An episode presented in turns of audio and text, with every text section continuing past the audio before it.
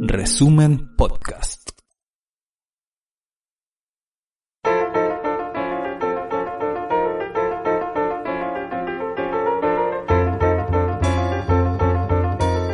Resumen.cl presenta la crónica de Ruperto Concha. Eso que llamamos Occidente está mostrando en estos momentos todos los síntomas de una grave enfermedad.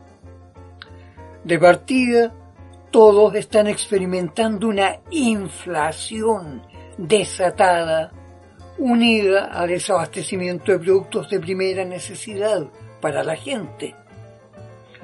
Todos los llamados países occidentales, incluyendo a los muy asiáticos Japón y Australia, presentan un altísimo nivel de endeudamiento agravado por la contracción del comercio internacional. Y todos, al parecer, están preparándose para ir a una guerra como las de antaño, como la Segunda Guerra Mundial, así con hartos soldados, tanques, buques de guerra y aviones. Algo casi tan anticuado como la actual guerra de Ucrania. Japón y Australia ya anunciaron orgullosamente que se proponen realizar maniobras y juegos de guerra naval no en su propia región del sudeste asiático, sino allá lejos en el Atlántico Norte, frente y bien cerca de las costas de China y de Rusia. Por su parte, la OTAN anunció también que realizará maniobras militares en Estonia, sobre el mar Báltico, junto a la frontera de Rusia. En esos intensos y amenazantes juegos de guerra participarán tropas de Estados Unidos y otros países de la OTAN, y también de Suecia y Finlandia, postulantes a la OTAN. Pero lo más significativo es que además participarán en esas maniobras militares como invitados especiales varios miles de soldados del ejército de Ucrania. Esa operación de ejercicios de combate ha sido anunciada formalmente como una señal frente a la amenaza de Rusia sobre Europa. ¿Amenaza de Rusia sobre Europa? ¿Quién que no sea estúpido podría tomarse eso en serio? De acuerdo a las propias informaciones de la OTAN, en este año 2022, el total de las Fuerzas Armadas de Rusia no llegan a ser ni la quinta parte de las fuerzas militares instaladas en Europa. La OTAN tiene 21.000 aviones de guerra frente a 4.173 que tiene Rusia. La OTAN tiene 3.600.000 soldados activos frente a 850.000 hombres del ejército ruso. La OTAN tiene una fuerza naval de 2.049 buques de guerra frente a 605 de la Marina de Guerra rusa. ¿Con qué cara hablen de una amenaza de ataque de Rusia para apoderarse de países europeos? Y más aún, como he analizado en crónicas anteriores, ¿Para qué querría Rusia conquistar esos países del este europeo en vez de seguir haciendo buenos negocios con ellos?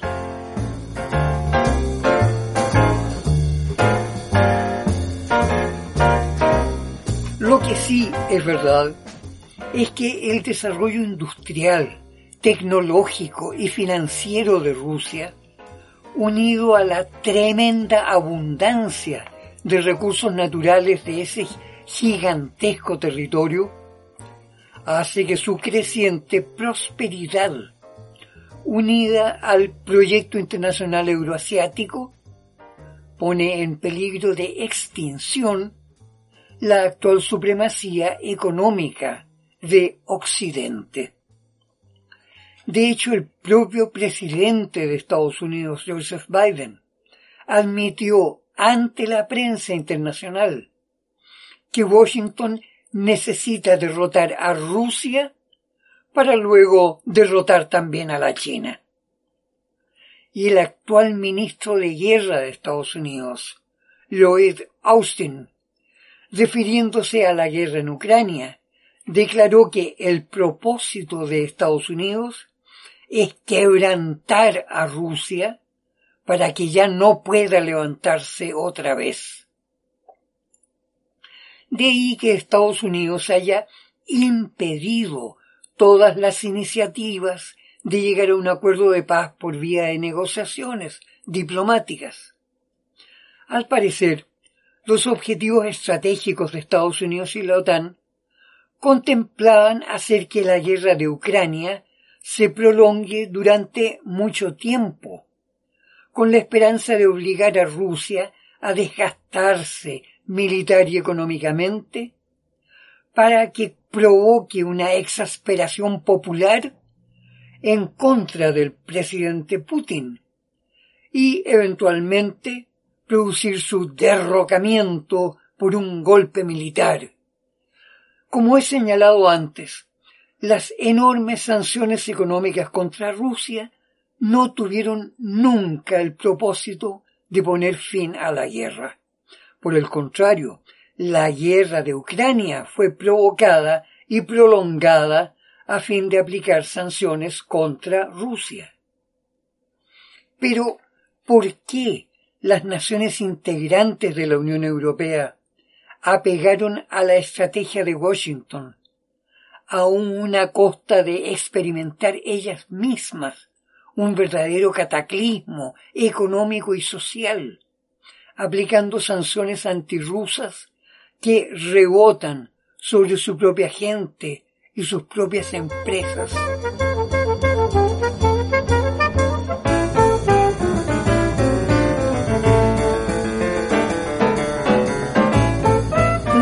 De los más importantes analistas de economía de Estados Unidos es Michael Hudson, quien entrevistado por la revista digital UNZX emitió la semana pasada un diagnóstico muy negativo sobre el momento estratégico mundial, de la economía mundial.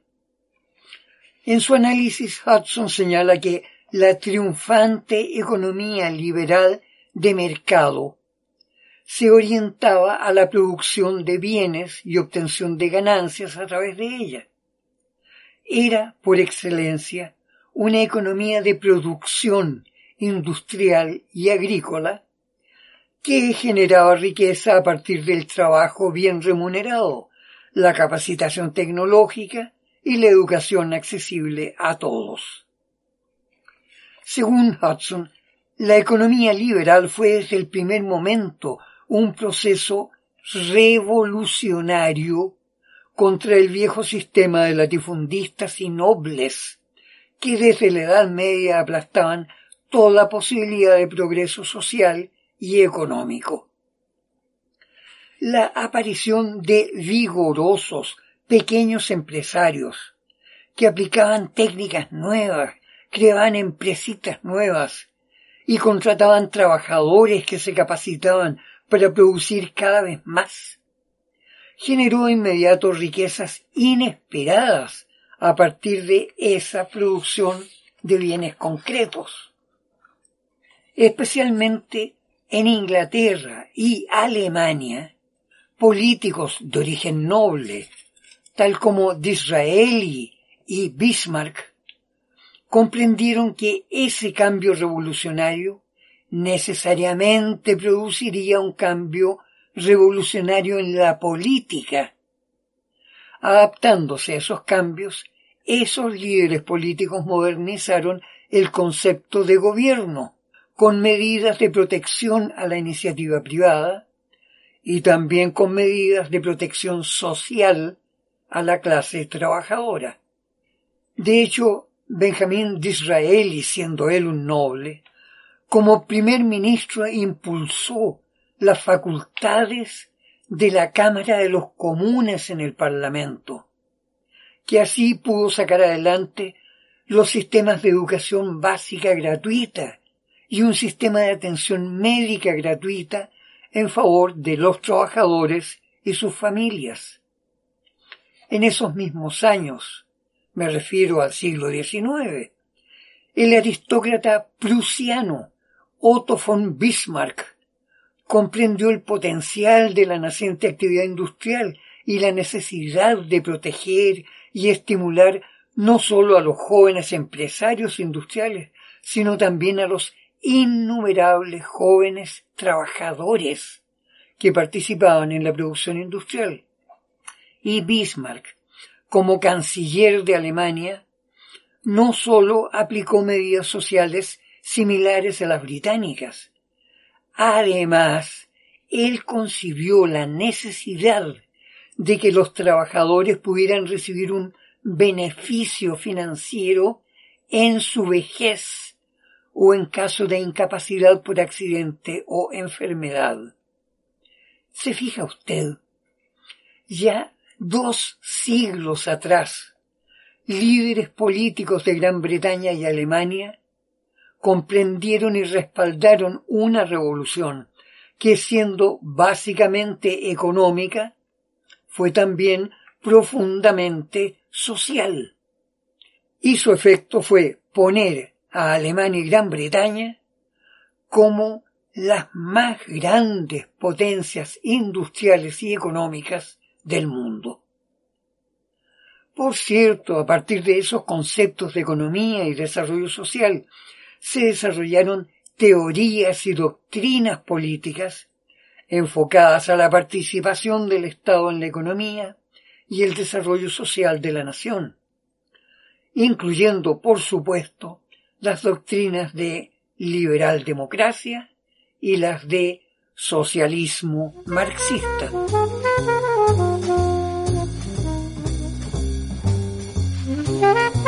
El análisis del economista Michael Hudson advierte cómo el liberalismo británico se enfocó, quizás en exceso, en la exportación de sus productos industriales sobre todo hacia países de bajo desarrollo social, como por ejemplo los estados del sur de Estados Unidos, que recibieron total respaldo de Inglaterra, incluyendo préstamos de dinero y créditos de armamento, para enfrentar al norte durante la guerra de secesión.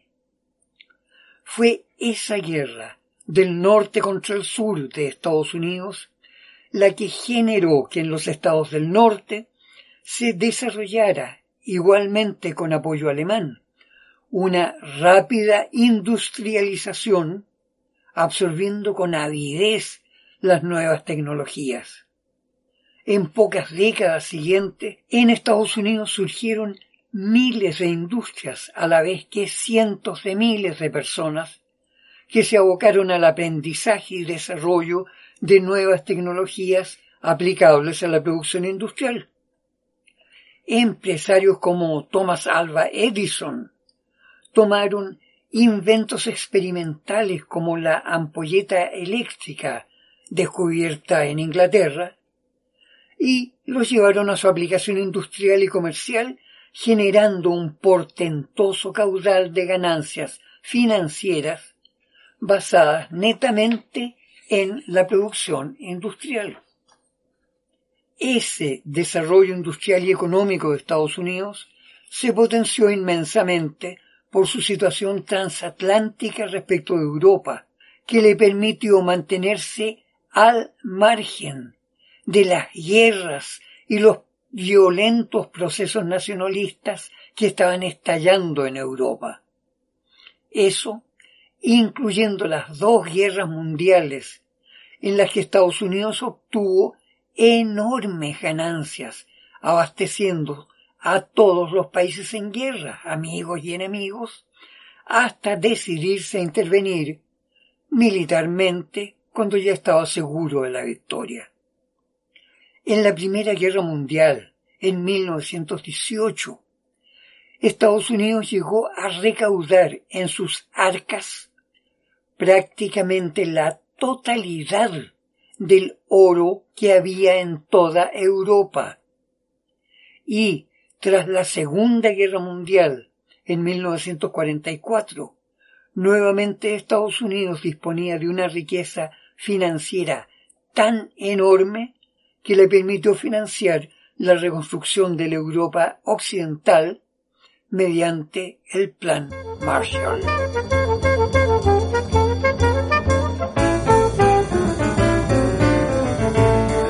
Sin embargo, en el periodo entre las dos guerras mundiales, en Estados Unidos se produjo una tremenda crisis financiera originada en la caótica administración de los servicios bancarios y las bolsas de valores del país.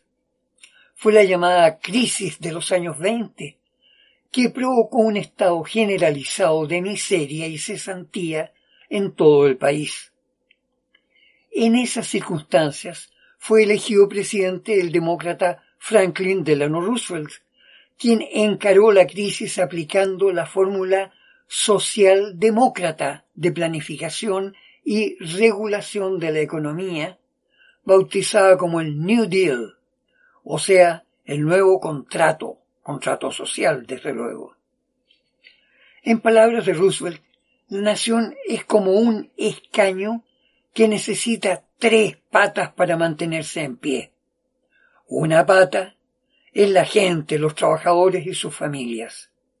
La otra pata es el capital, la base financiera de la economía.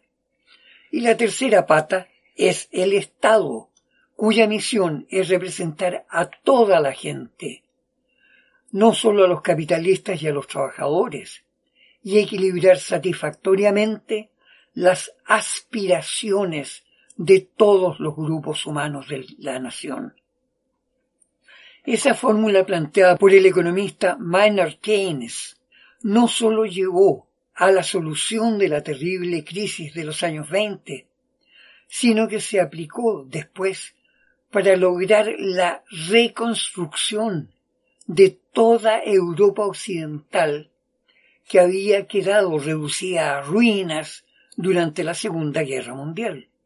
Enfrentado políticamente con el socialismo marxista-leninista, el movimiento socialdemócrata europeo buscó mantener un diálogo no confrontacional ante la Unión Soviética, a la vez que llevó a que la economía europea alcanzara un altísimo grado de protección social para los trabajadores y sus familias. De hecho, la política y la economía de Europa fue esencialmente socialdemócrata hasta la última década de 1990. Según el análisis del economista Michael Hudson, fue en esa década de enorme prosperidad en el llamado mundo occidental que se comenzó a plantear un nuevo concepto de economía frontalmente opuesto al socialdemócrata. El capitalismo financiero que se oponía al capitalismo de producción. Un capitalismo en que la administración genera riqueza sin generar bienes. Es el neoliberalismo que en estos momentos está derrumbándose sobre su propia inconsistencia.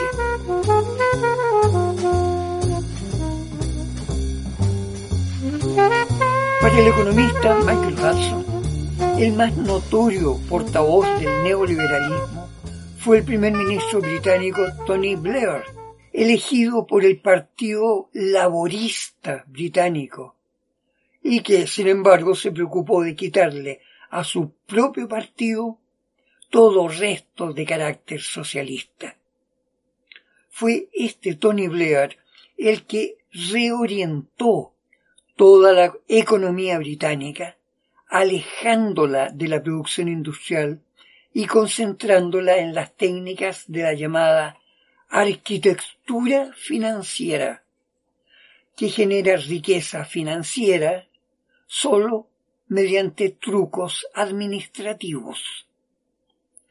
Para ello era necesario eliminar toda intervención del Estado en el quehacer económico. Más aún, Blair llegó a decir despectivamente que la producción industrial debía ser relegada a otros países que aún tuvieran que ensuciarse las manos fabricando cosas para el mercado. Por supuesto, la tesis neoliberal tuvo un atractivo inmenso para los grandes capitales, que podían, por un lado, obtener ganancias mediante operaciones de la bolsa y el manejo de los créditos, a la vez que, por otro lado, les permitía trasladar sus capitales industriales, llevarse ese dinero a los países pobres, ansiosos de captar capitales extranjeros y crear fuentes de trabajo allí. Con eso, fábricas que en Estados Unidos tenían que pagar un sueldo mínimo del orden de los cinco dólares la hora, podrían instalarse en países subdesarrollados, donde los trabajadores se sentían muy felices de ganar 50 centavos de dólar por hora. Imagínese un ahorro del 90% solo por concepto de pagos del trabajo humano. Durante más de 40 años el neoliberalismo pareció funcionar de maravilla. La producción de bienes se había abaratado, a la vez que el manejo de créditos y operaciones bursátiles dejaba ganancias exorbitantes. Pero las actividades humanas no pueden dejar de evolucionar. Y en países ricos en calidad humana, aunque fueran pobres financieramente, se produjo una explosiva capacidad de producción de bienes concretos, un retorno a la economía de producción más poderosa que la economía de administración. Y ese fenómeno, en forma espectacular, se produjo sobre todo en la China, donde el comunismo estatista y agrario de los comienzos había evolucionado hacia un comunismo en que el Estado mantiene el control completo de las finanzas y la planificación, pero traspasa a las personas el quehacer económico de la producción de bienes.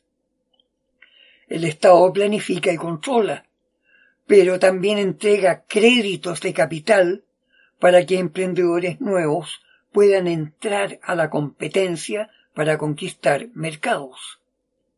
O sea, se instauraba de nuevo una economía de producción bajo control del Estado, control financiero del Estado. Eso para el mundo neoliberal era un cataclismo.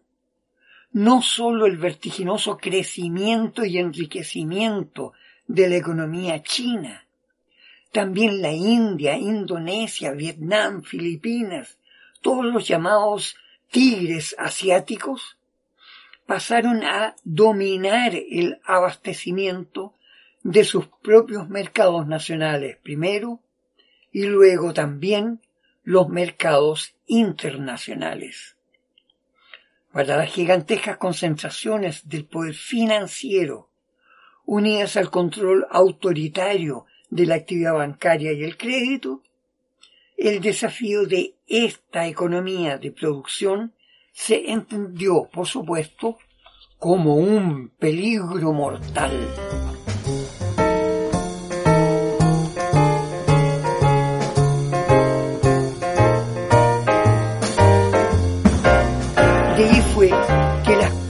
financieras de Estados Unidos, Europa y sus allegados Japón y Australia se vieran enfrentadas ni más ni menos que a la bancarrota mientras China materializaba su proyecto de integración euroasiática. Incluso las propias empresas industriales europeas se encontraron en la necesidad de trasladar sus plantas de producción hacia el oriente, especialmente a China, ya que su capacidad de producción en Europa y Estados Unidos se había vuelto insuficiente para competir en precio y calidad. Ya no eran competitivos. En esa perspectiva, Estados Unidos y sus aliados parecen haber comprendido que todo el esquema financiero controlado desde los bancos de Estados Unidos y Gran Bretaña se encontraba al borde de la bancarrota, a pesar de estar sumidos en trillones de dólares y euros. La guerra de Ucrania era indispensable para lanzar la verdadera guerra económica mediante las sanciones brutales que ya habían demostrado su eficacia cuando se aplicaron para arruinar a Irán, a Cuba, a Venezuela, a Siria, y que esta vez serían intensificadas hasta lo indecible en contra de Rusia. Según los cálculos de Washington, la aplicación de las sanciones contra Rusia, que comenzaron con despojarla de 300 mil millones de dólares de sus reservas internacionales, además de un bloqueo comercial absoluto, deberían haber llevado ya a Rusia al default, o sea, a su incapacidad de pagar sus deudas y al derrumbe de su economía interna. Pero, asombrosamente, Rusia ya logró sobreponerse del todo, gracias a los enormizados precios del gas, del petróleo, el níquel y el trigo. La economía rusa resultó con un fortalecimiento del rublo, su moneda nacional, y la puesta en marcha de sistemas financieros que no usan ni dólares ni euros y que, según el Fondo Monetario Internacional, ya están sirviendo como alternativa a más de un 30% de toda la economía mundial. Es decir, la guerra financiera no le hizo a Rusia ni la mitad del daño que ya le ha hecho a las economías de Estados Unidos y Europa. ¿Qué está ocurriendo en este instante? Hasta ayer se suponía que la guerra de Ucrania seguiría matando y destruyendo aquel país y que Estados Unidos no quería ninguna solución pacífica con Rusia y que incluso Japón y Australia deberían prepararse para la opción de una guerra generalizada. Pero al parecer, Estados Unidos cambió de parecer. Como quien dice, comenzó a recoger cañuela. De hecho, el viernes, antes de ayer, el feroz general retirado Lloyd J. Austin III, ministro de Guerra de los Estados Unidos, que hace un mes decía que la guerra iba a seguir hasta tener a Rusia de rodillas. Bueno, antes de ayer, 13 de mayo, llamó por teléfono a su colega Sergei Shoigu y en términos muy educaditos le dijo al ministro ruso que ya es preciso parar cuanto antes los enfrentamientos en Ucrania. Le pidió que mantuvieran abiertas las comunicaciones y que se haga todo lo posible para lograr un alto al fuego inmediato.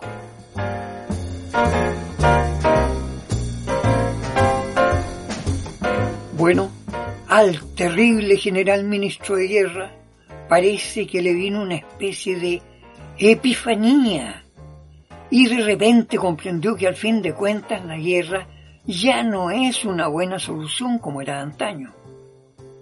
les llegará también la epifanía a los políticos europeos, a los militaristas de la OTAN y a los ridículos belicistas de Australia y Japón, que ya están bastante en ruinas.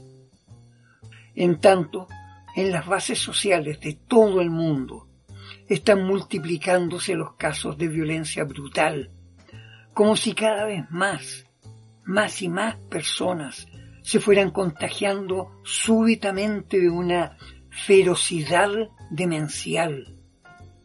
Un hoyo negro de desesperación sin Dios ni ley, ni esperanza ni belleza. Como ese inmenso hoyo negro, que es cuatro millones de veces más grande que el Sol y que se encuentra en el centro de nuestra galaxia, a 27.000 años luz de nosotros, entre las constelaciones de Escorpión y Sagitario. Usted sabe, los hoyos negros se tragan planetas y estrellas, tienen una codicia insaciable, no se les quita nunca el hambre. Por suerte, gente amiga, nosotros no somos así.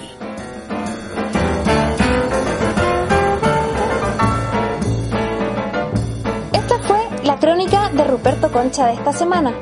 Revisa más contenido en nuestro sitio resumen.cl y síguenos en redes sociales.